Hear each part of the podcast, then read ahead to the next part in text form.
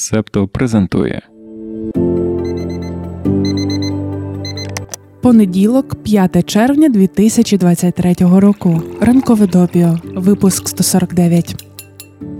Доброго ранку. Ми продовжуємо те, що почали в минулому випуску. Розповідаємо історії, які в нас назбиралися у вкладені цікавинки. Так буде до кінця червня, а в липні повернемося до огляду актуального та важливого. Насправді і сьогодні у нас про важливе про силу доброти.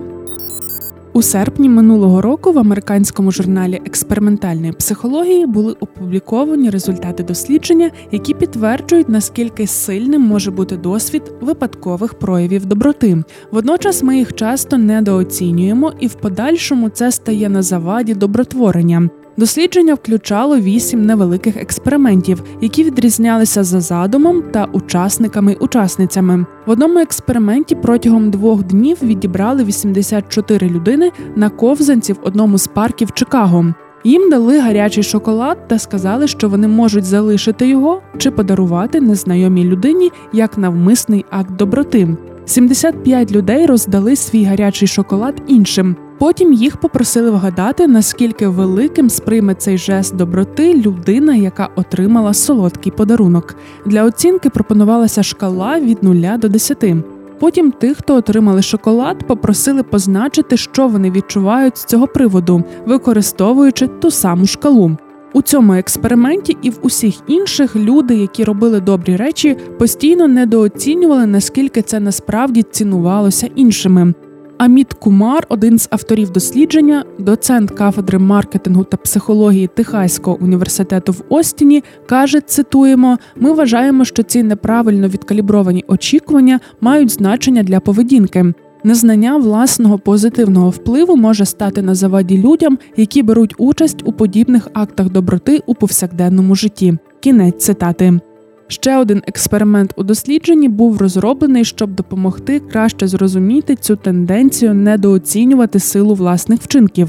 Для нього у парку знову набрали учасників та учасниць. З них 50 людей увійшли до контрольної групи, отримали кекс просто за участь у дослідженні та оцінювали свій настрій. Ще 50 людей не отримали кекс і оцінювали, як на їхню думку почуваються ті, хто отримали.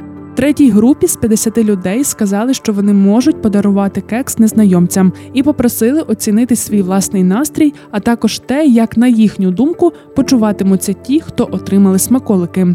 Дослідницька група виявила, що ті, хто отримали кекс в результаті випадкового акту доброти, почувалися краще ніж думали люди, які дарували. Окрім того, люди, які отримали кекс через вчинок доброти, поставили вищу оцінку за шкалою щастя, ніж ті, хто отримали кекс просто за участь у дослідженні. Думка про те, що доброта може підвищити добробут, навряд чи нова. Дослідження ще раніше показували, що просоціальна поведінка, по суті, добровільна допомога іншим, може допомогти знизити щоденний рівень стресу. Прості акти спілкування, як от надсилання друзям текстових повідомлень, значать більше ніж багато хто думає. Дослідники та дослідниці продовжують вивчати доброту та дружбу, сподіваючись, що нові відкриття зміцнять наукові аргументи на користь більш частого використання маленьких добрих вчинків.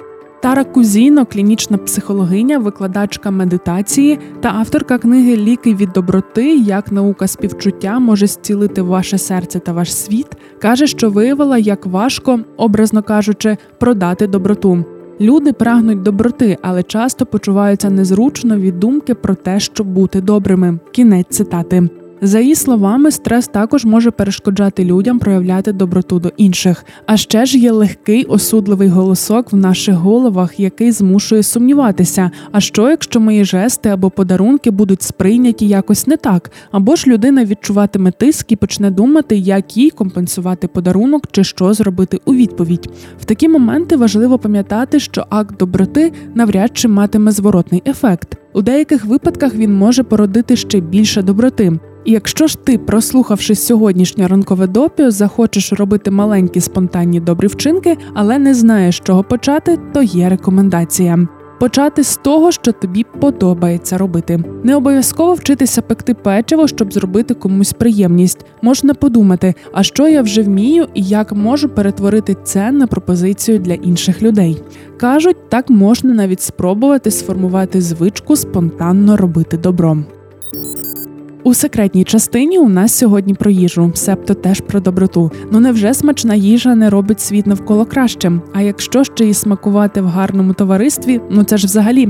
І про гарне товариство. Доєднуйся до спільноти Септомедіа. Слухай випуски ранкового допіо повністю. Сьогодні септоніям та септонійкам розповідаємо про нову інклюзивну практику бренда Баріла.